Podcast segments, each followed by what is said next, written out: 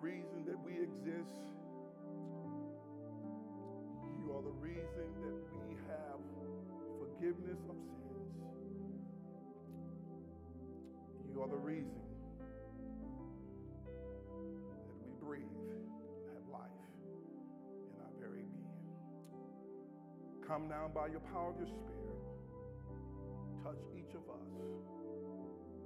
Bind our hearts together for the vision mission for why we exist here at this appointed time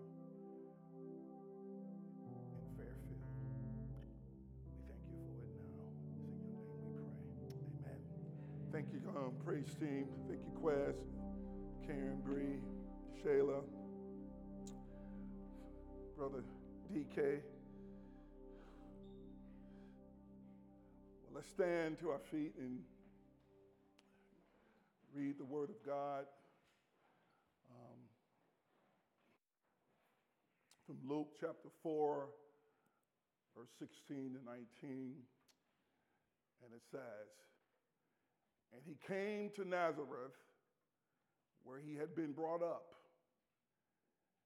And as was his custom, he went to the synagogue on the Sabbath day and he stood up to read. And the scroll of prophet Isaiah was given to him.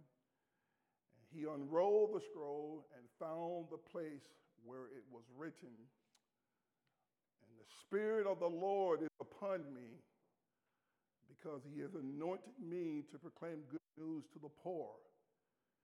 He has sent me to proclaim liberty to the captives and the recovering of the sight to the blind, and to set at liberty those who are oppressed, to proclaim the year of the Lord's favor. The grass withers and the flowers fade. You may be seated. Well, it's been a few weeks since I have preached, and Sandra, my wife, says it's time for you to get back. I said, Well, I'm just getting used to it. But no, Quez asked me how I'm feeling. It's like, I don't know, rusty or whatever the case. You know, preaching is like writing poetry and writing poems. And so you, it's uh, definitely pulls on a, a different part of you. So, well, anyway, Happy New Year's to everyone. It's 2022. Guess what? I got nothing new. That's a rhyme.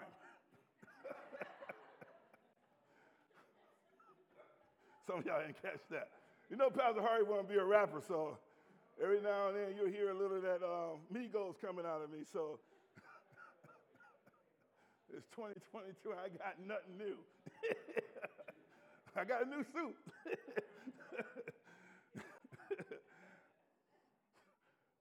you know, you see the you know, you probably hear a lot of these sermons today all over America, all kinds of rhymes. It's 2022 and it's color blue and all that kind of stuff. No, we, I ain't got nothing new.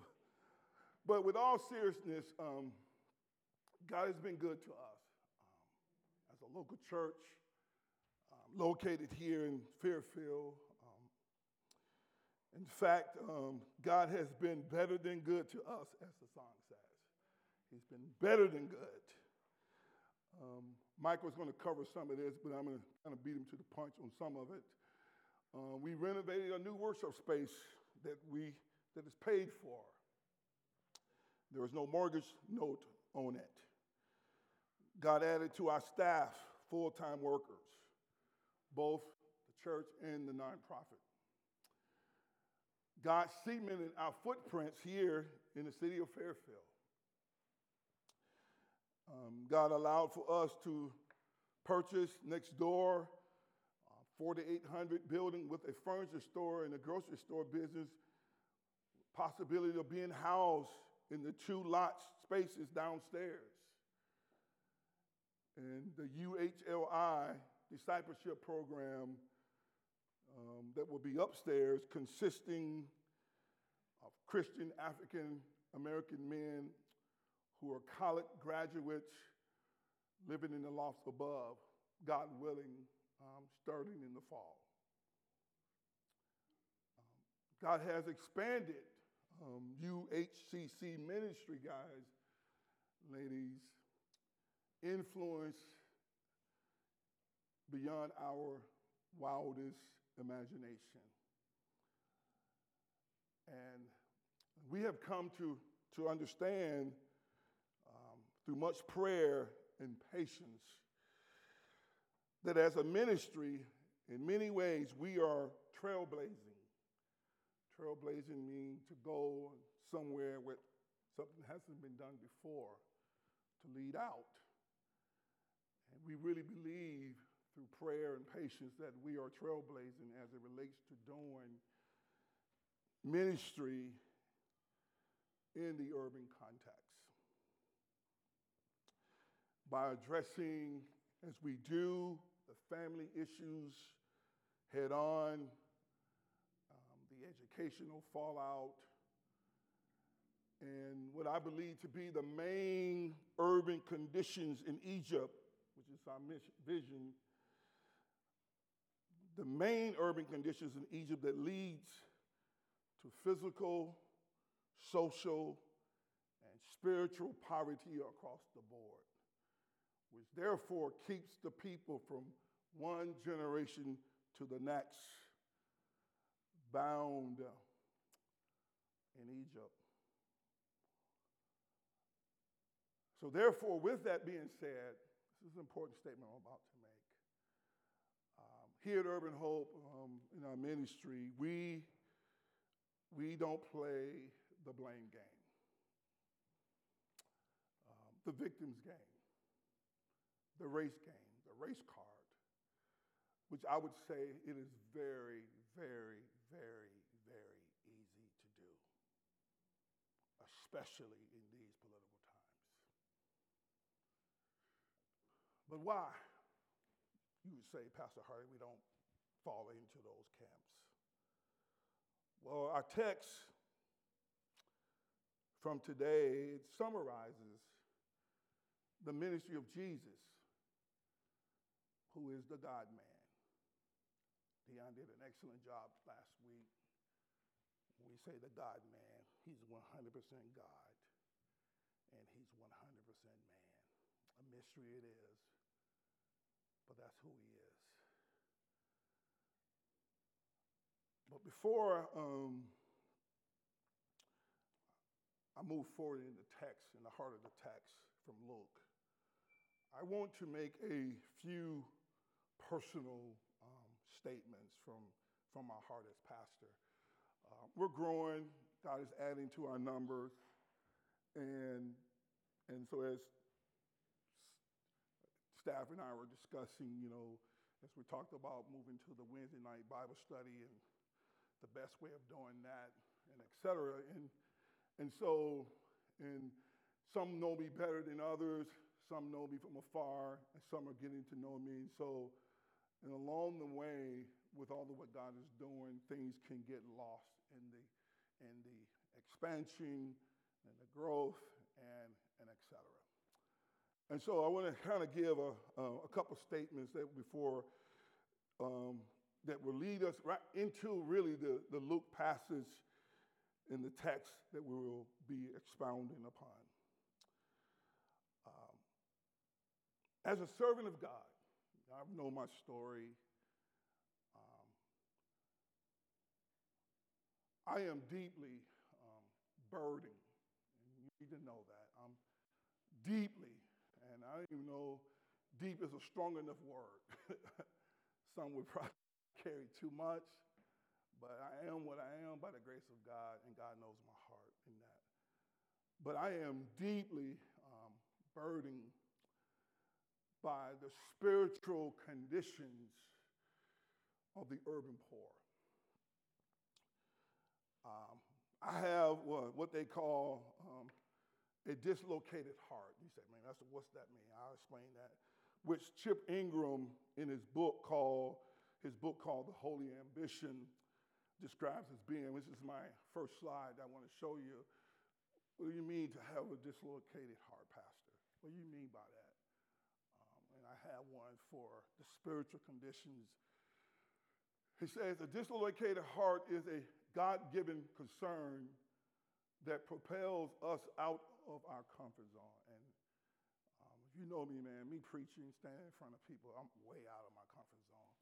Um, it's been out so far out of the comfort zone that I don't even know how to even find the, the land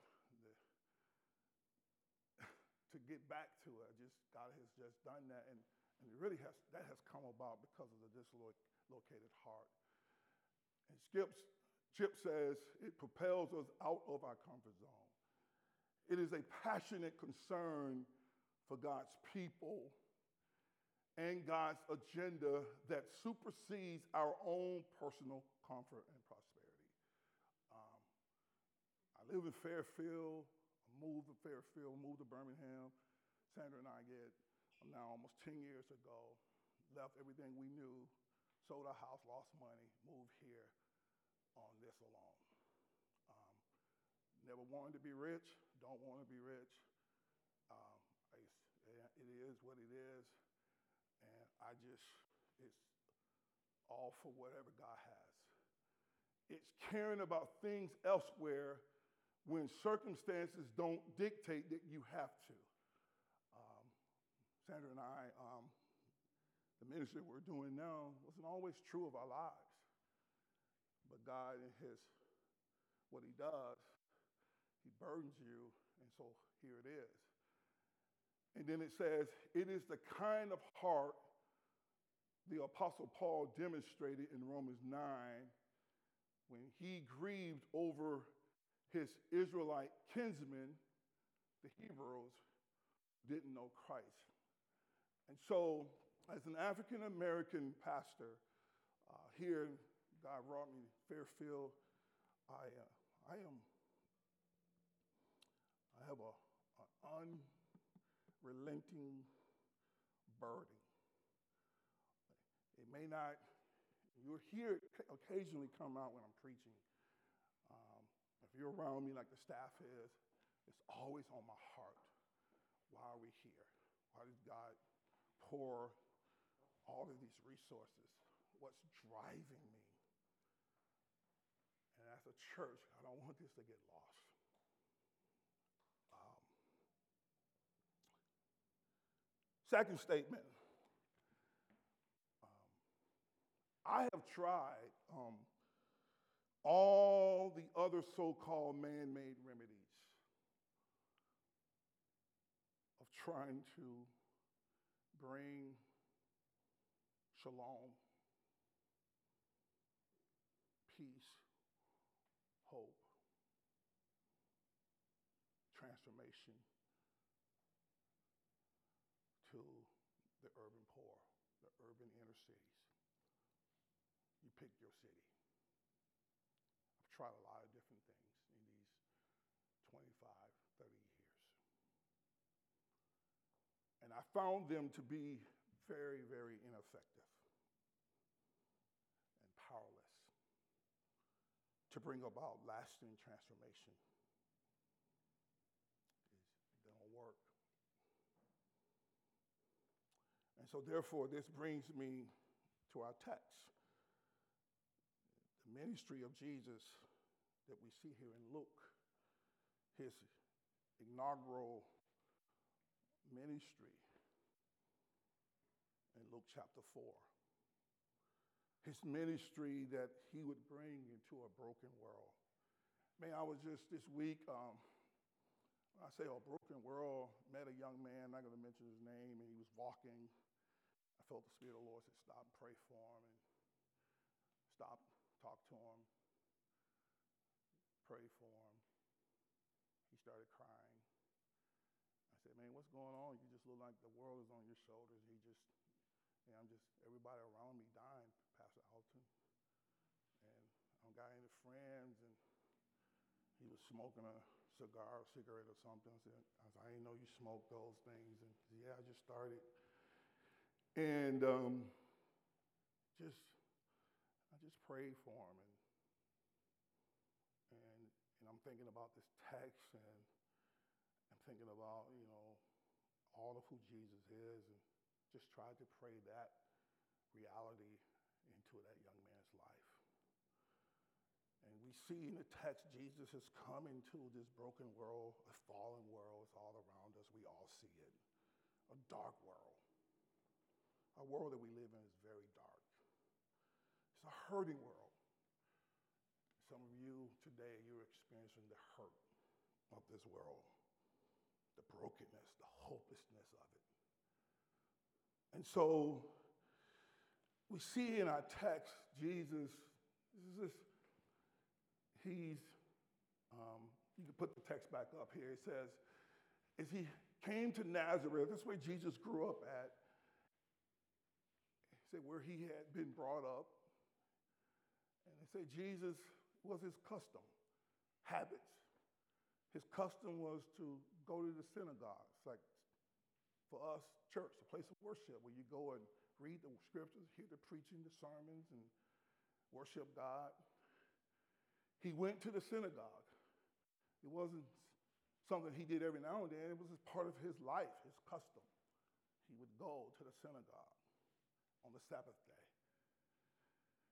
And he went there, and this was a sermon all in itself. Sandra and I had a meeting this week with a lady and trying to think about urban hope development and some of the things we need to bring to it. But it went, you know, it just caught me as I'm thinking about that.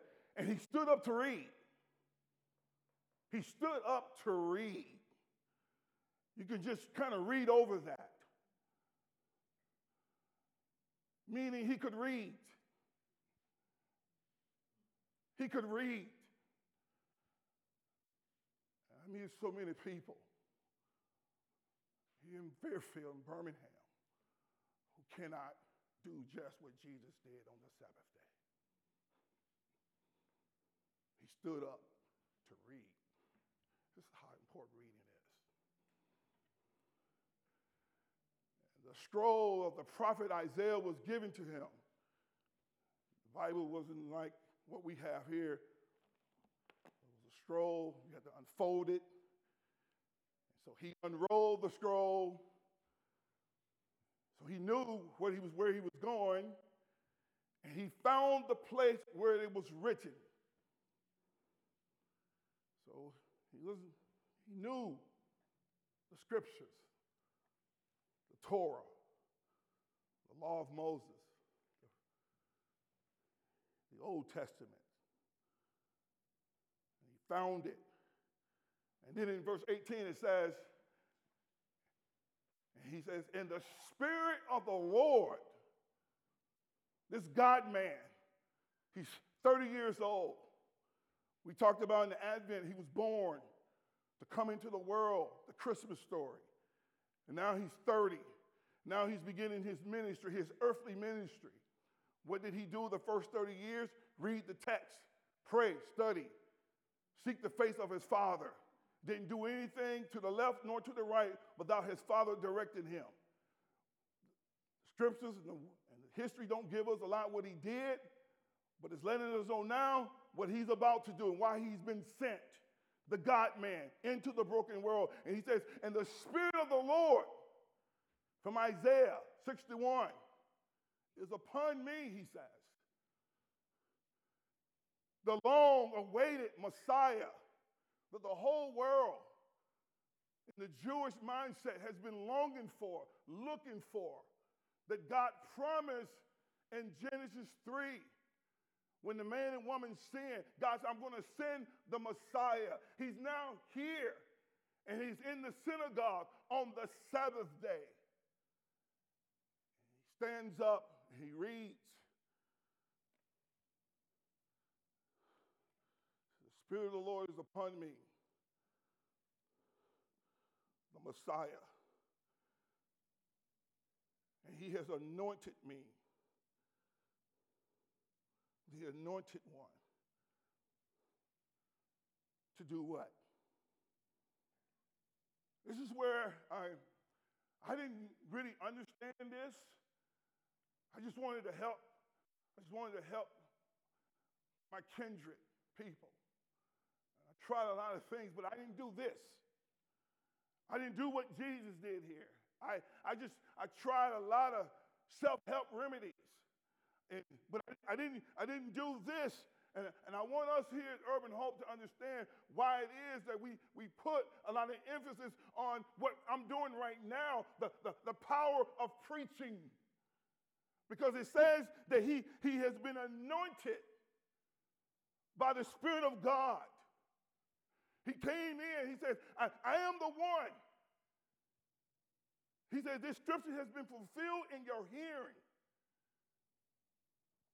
And he says, I have been anointed by God to proclaim good news to the poor.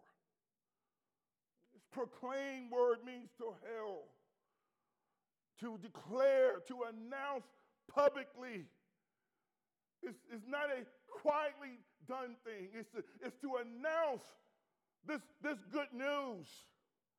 And this good news is the, is the gospel, the message of the kingdom of God, and all how it relates to salvation to us and to mankind. Man, do we need to know the good news? The good news, the whole counsel of God. Know, as Chad read, you know, what's the chief end? That's a part of the good news that you've been made by God, that your chief end, your whole reason of living and existing is to glorify God. You've been made by God. God is the one who has given you your hair texture. He's the one that has given you the color of your skin. He is the one who's given you every wrinkle, every smile, every hair, everything about you. God gave it to you. You are fearfully and wonderfully made. You've been made by a God who doesn't make junk. That's good news. Man, I, I wish someone would have told me that in my early years. That I was made by this God who sits high, who created me in his image and in his likeness. And the first thing Jesus says, that I've been anointed to herald to the broken world the good news The kingdom of God. And then he says, this good news to the poor. This poor reference here in this text, he refers to the poor of every kind.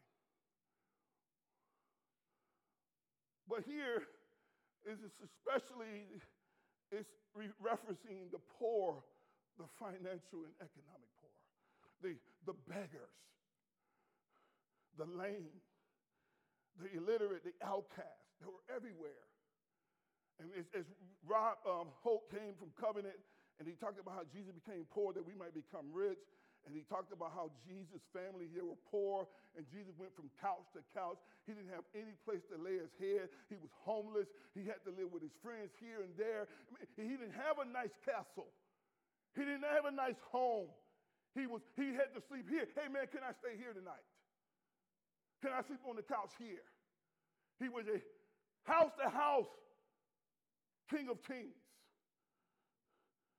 And when they went to the temple, they had to turtle doves because they didn't have the resources to be able to go buy a full grown lamb. And so the poor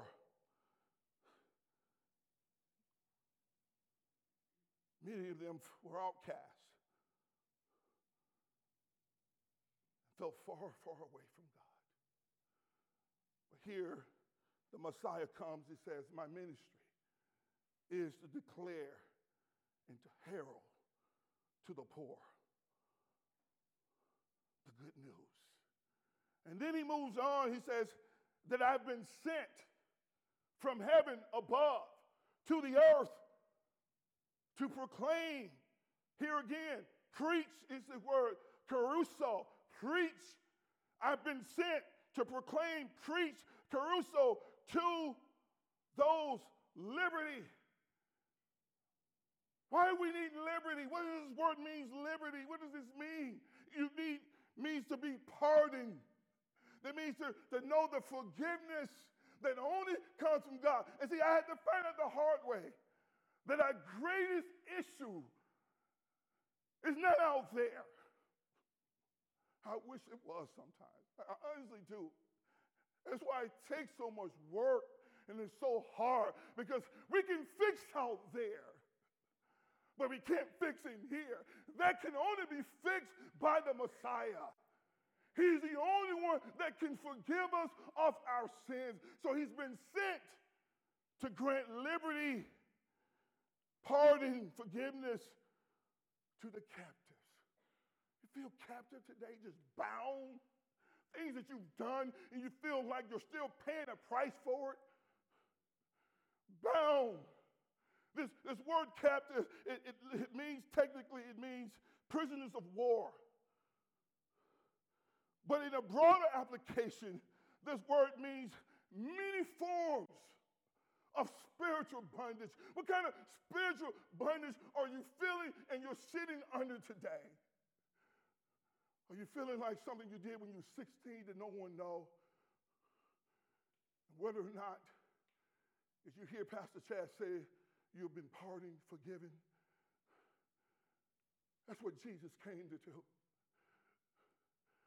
You know, I'm in a community, and you know, I'm all over the place. You know, you know, here, particular to African American community, we have very high rates of abortion, very high rates, and it takes two to tangle.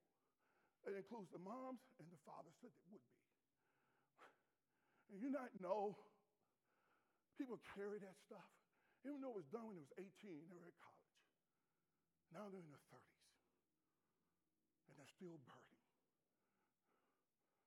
by that particular sin. That's a spiritual bondage. See, Egypt is the, is the breeder of the trappings of the bondage that holds the people in bondage.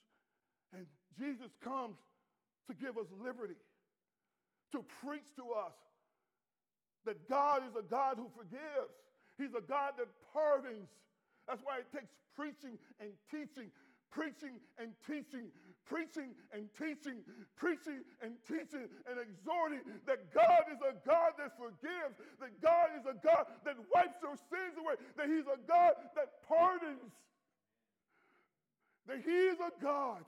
You have to preach it. You got to scream it out. You got to herald it out. You got to say it loud especially, especially in communities like Fairfield.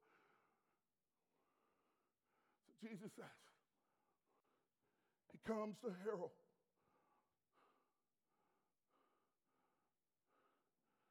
There are all kinds of bondage, you see. There's drugs, money, greed, lust, sex, you name it. And then he says he was the to recovery of the sight to the blind. This is both, this is where prosperity preachers and faith healers, like Benny Hinn and come and let me open your eyes, you see. And God does do. And we read the text, Jesus, going to get into a story where he does this. But this is much more. This is the spiritual blindness. If you would say to me, Pastor, what do you see in Fairfield? It's more of this. It's more of the, the blindness of not knowing the left hand from the right hand. Not knowing how to, not knowing the ways of God that leads to life.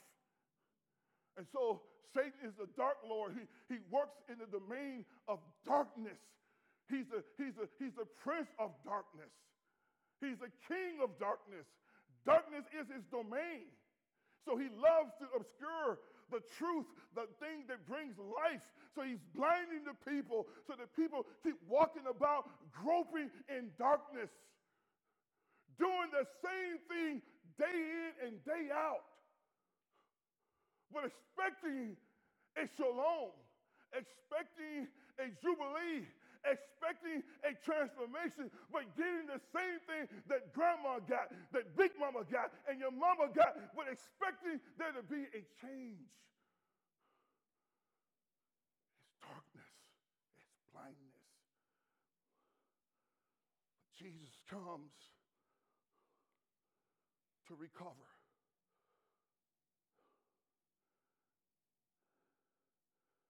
And he says he to set at liberty. Here again, same word, to pardon, grant forgiveness to those who are oppressed.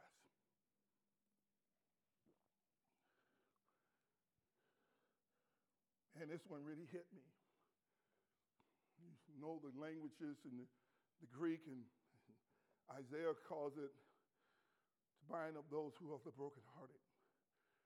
And that may be you here today.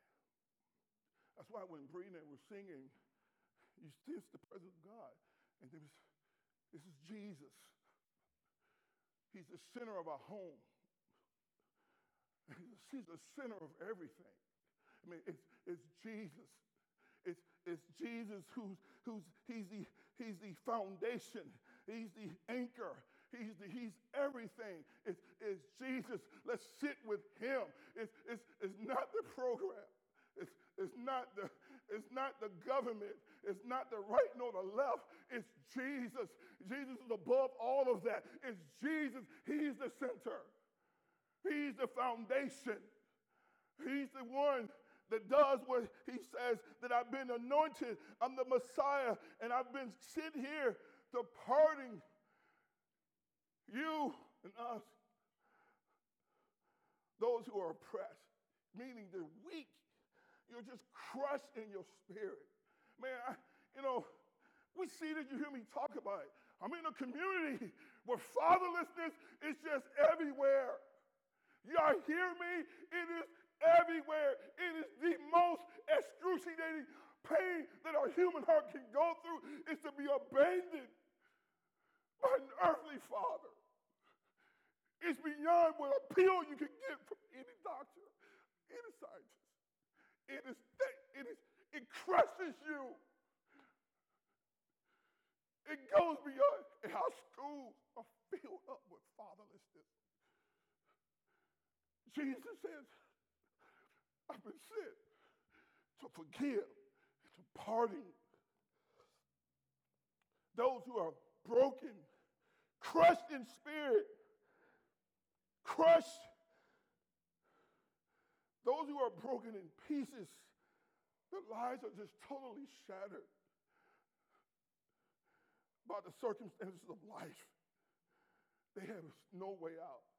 We're in a community where the sexual abuse is so abounding.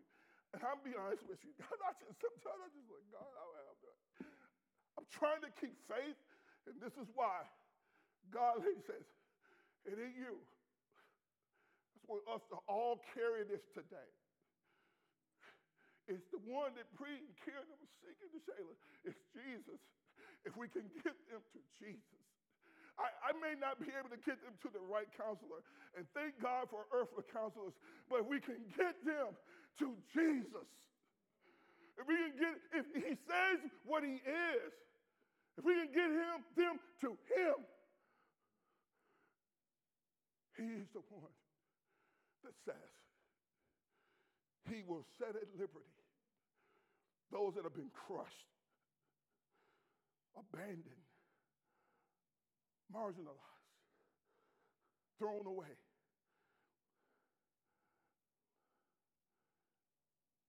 Jesus is the one. And so, therefore, we see Jesus is the one. And if you read the Gospel of Luke, you will see this about Jesus, this Messiah. You will see his ministry that he speaks of here in Luke 4. He's the anointed one. You see this ministry of Jesus playing itself out throughout the Gospel of Luke.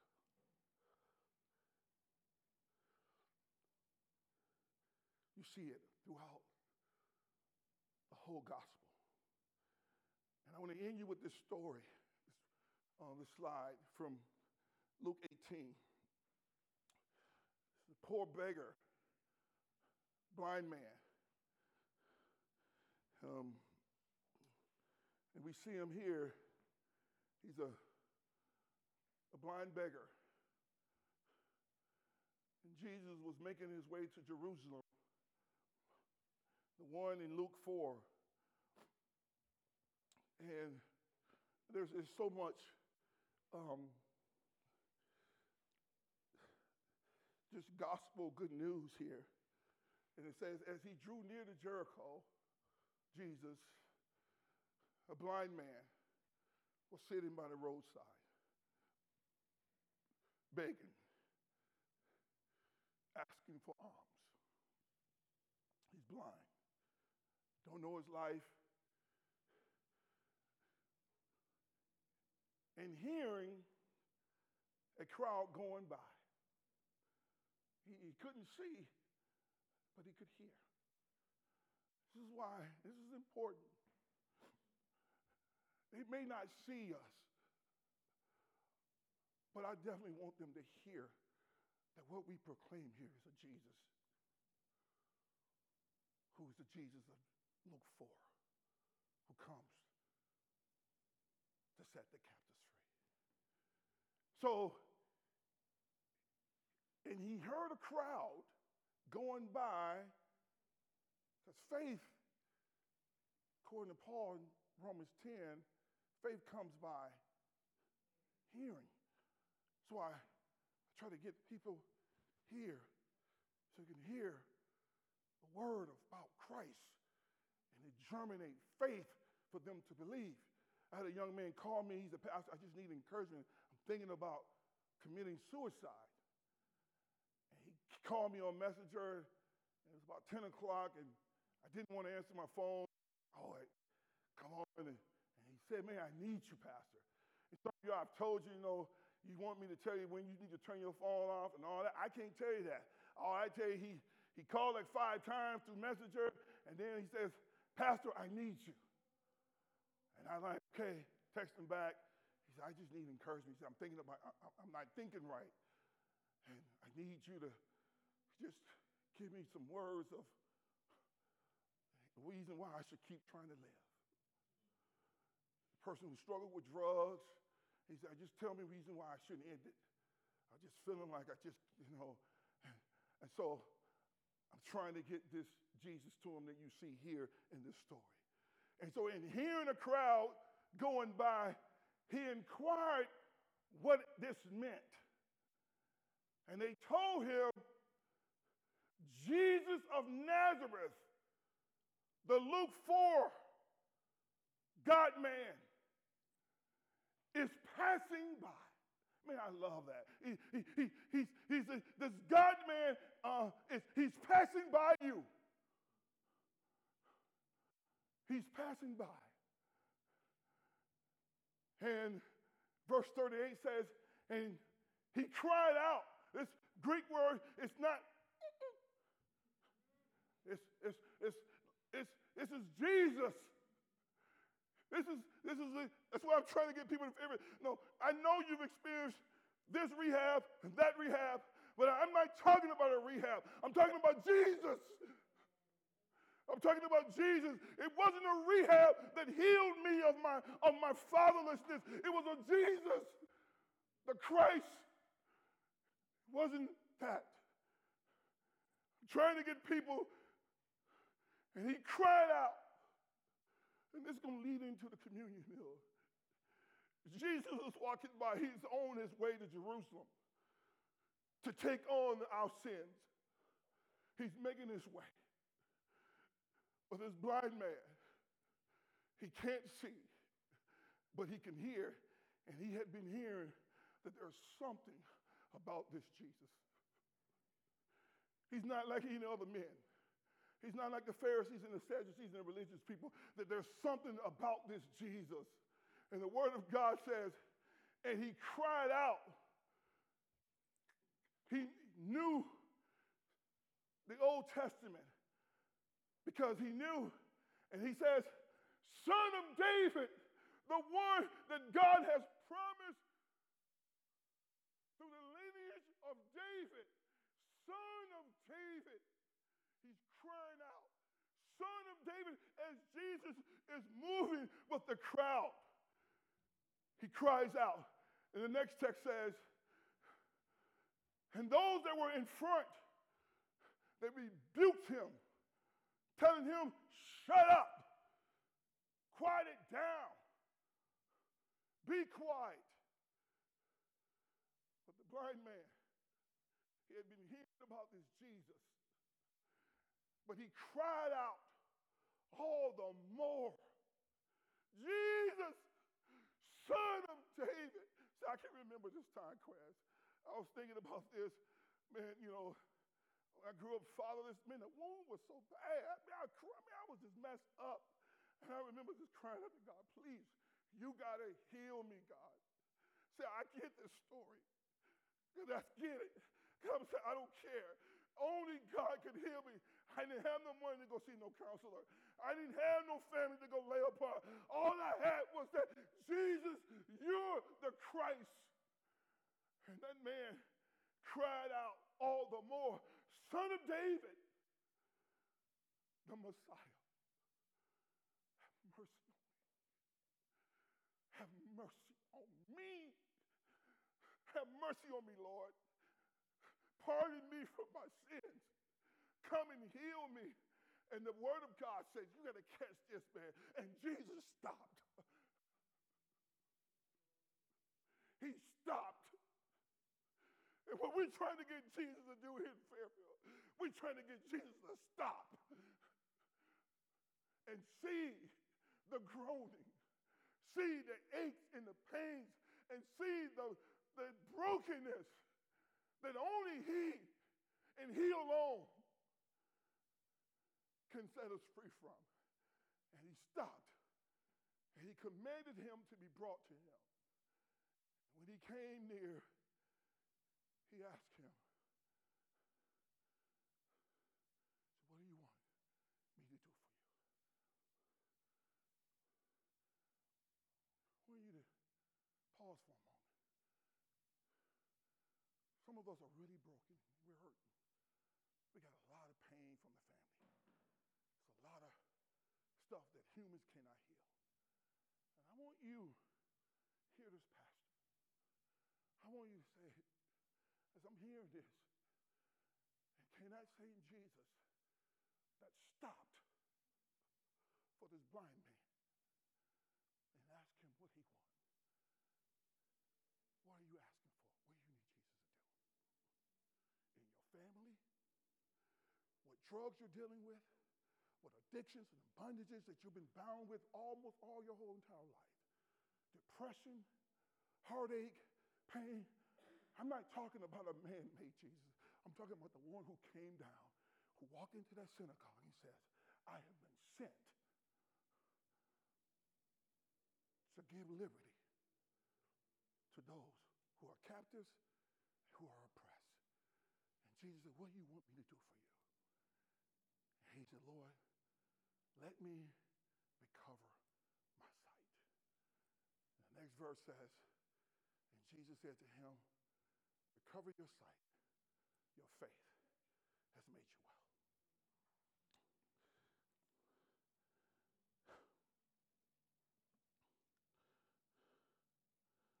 As we come to the Lord's table, here we see this story. This man, this blind man, he's, a beggar. He's crying out for mercy. He said, Son of God, have mercy on me. There's another story that's in Luke 18, talks about tax collector and a Pharisee. They both went into the temple to pray. The tax collector say, I'm, Lord, I'm not an extortioner. I'm not a bad person. I pay my tithes. I do this and that. And I'm not like him. I'm a good guy.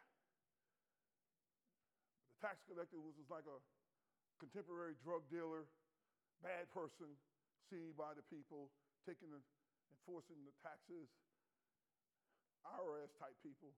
Nobody likes IRS. So you work for IRS. I got to deal with him now. I don't like IRS. Um, he's a tax collector. He comes in, he wouldn't even look up to God. All he kept saying, Lord,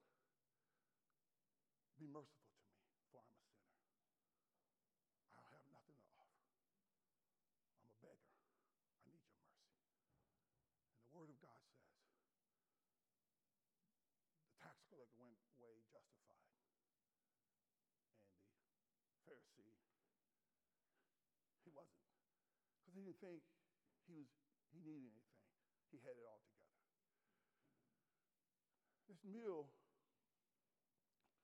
is for the blind people, the beggars, the lame, the sinful, the broken, the outcast, the despised.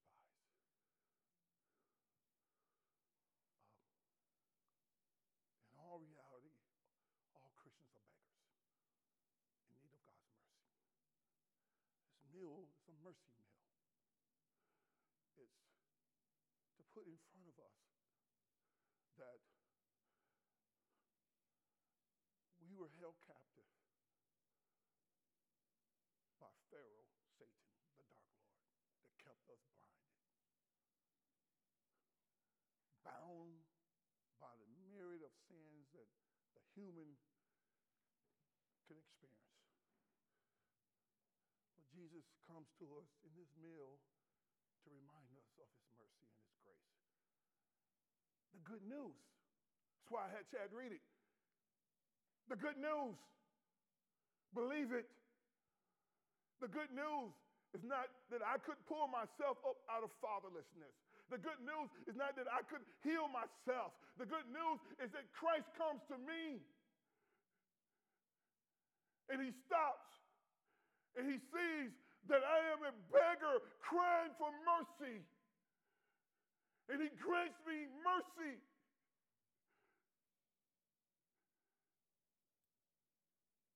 For my shame, for my guilt, and for my sins. He grants me liberty, a liberty that I cannot muster up through hard work and hard effort. It is a liberty that comes because he makes his way to the cross, dies, resurrects, ascends. And he said, now do this in remembrance of me. And so if you're needy, you're a beggar here today, and you know it, this meal is for you. It's for you. Doesn't matter if you did some crazy stuff last night or even this morning, even before you came here. What matters is, is that you understand and know the mercy of God for you. And you're not beating your chest like the tax collector, the uh, Pharisee guy did. You're saying, God, be merciful to me, a sinner. This meal is for you.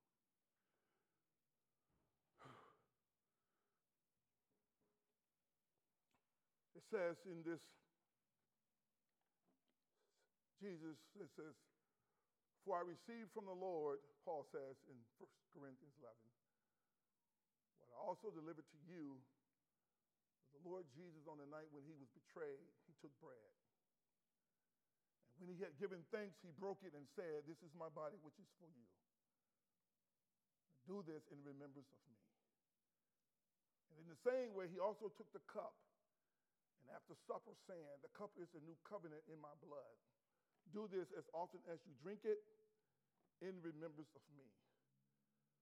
For as often as you eat this bread and drink the cup, you proclaim the Lord's death until he comes.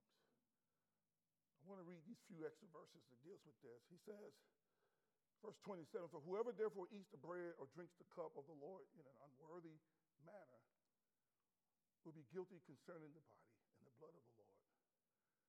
Let a person examine himself. Then, and also eat of the bread and drink of the cup. For anyone who eats and drinks without discerning the body eats and drinks the judgment on himself.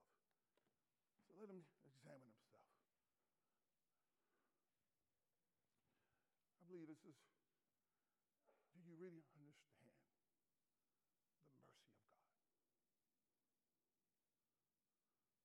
This blind man, he said, Lord, have mercy on me. Or we're coming like the Pharisee, saying, I got it all together. I need no mercy. I need no help. Or you're coming today saying, God, have mercy on me. I'm a sinner, standing in the need of your grace. Let's pray. Father, we prepare to receive this meal as the elders come forward. I pray you will nourish our hearts here today as and that you would heal, grant liberty to the oppressed, to the captives. That the gospel will be made more clear than ever before. Do all these things by your Spirit. This we pray in Jesus' name. Amen. Come forward, elders.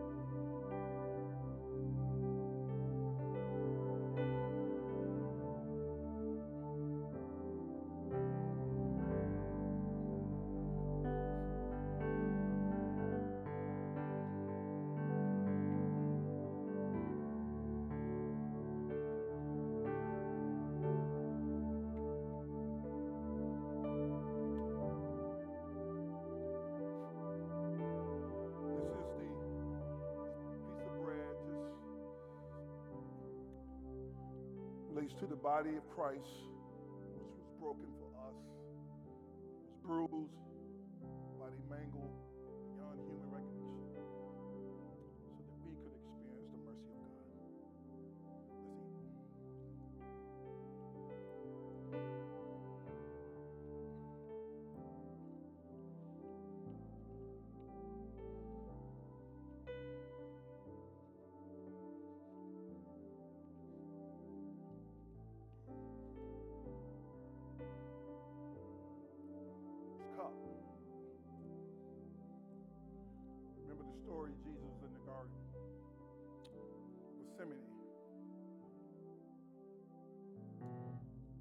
Crushed, sweating drops of blood. And he says, you know, some theologians, did he vacillate whether he was going to go through this?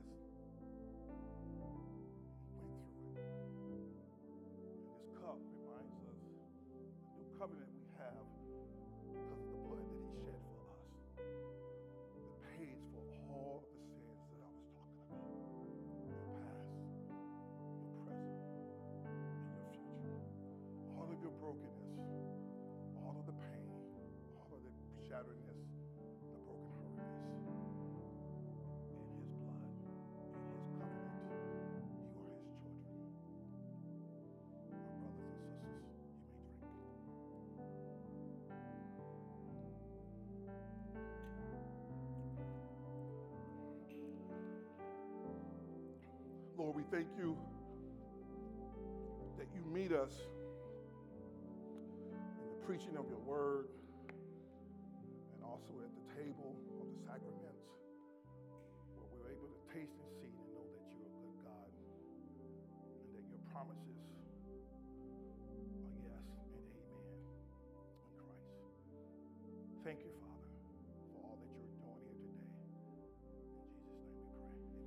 stand to your feet and receive the benediction.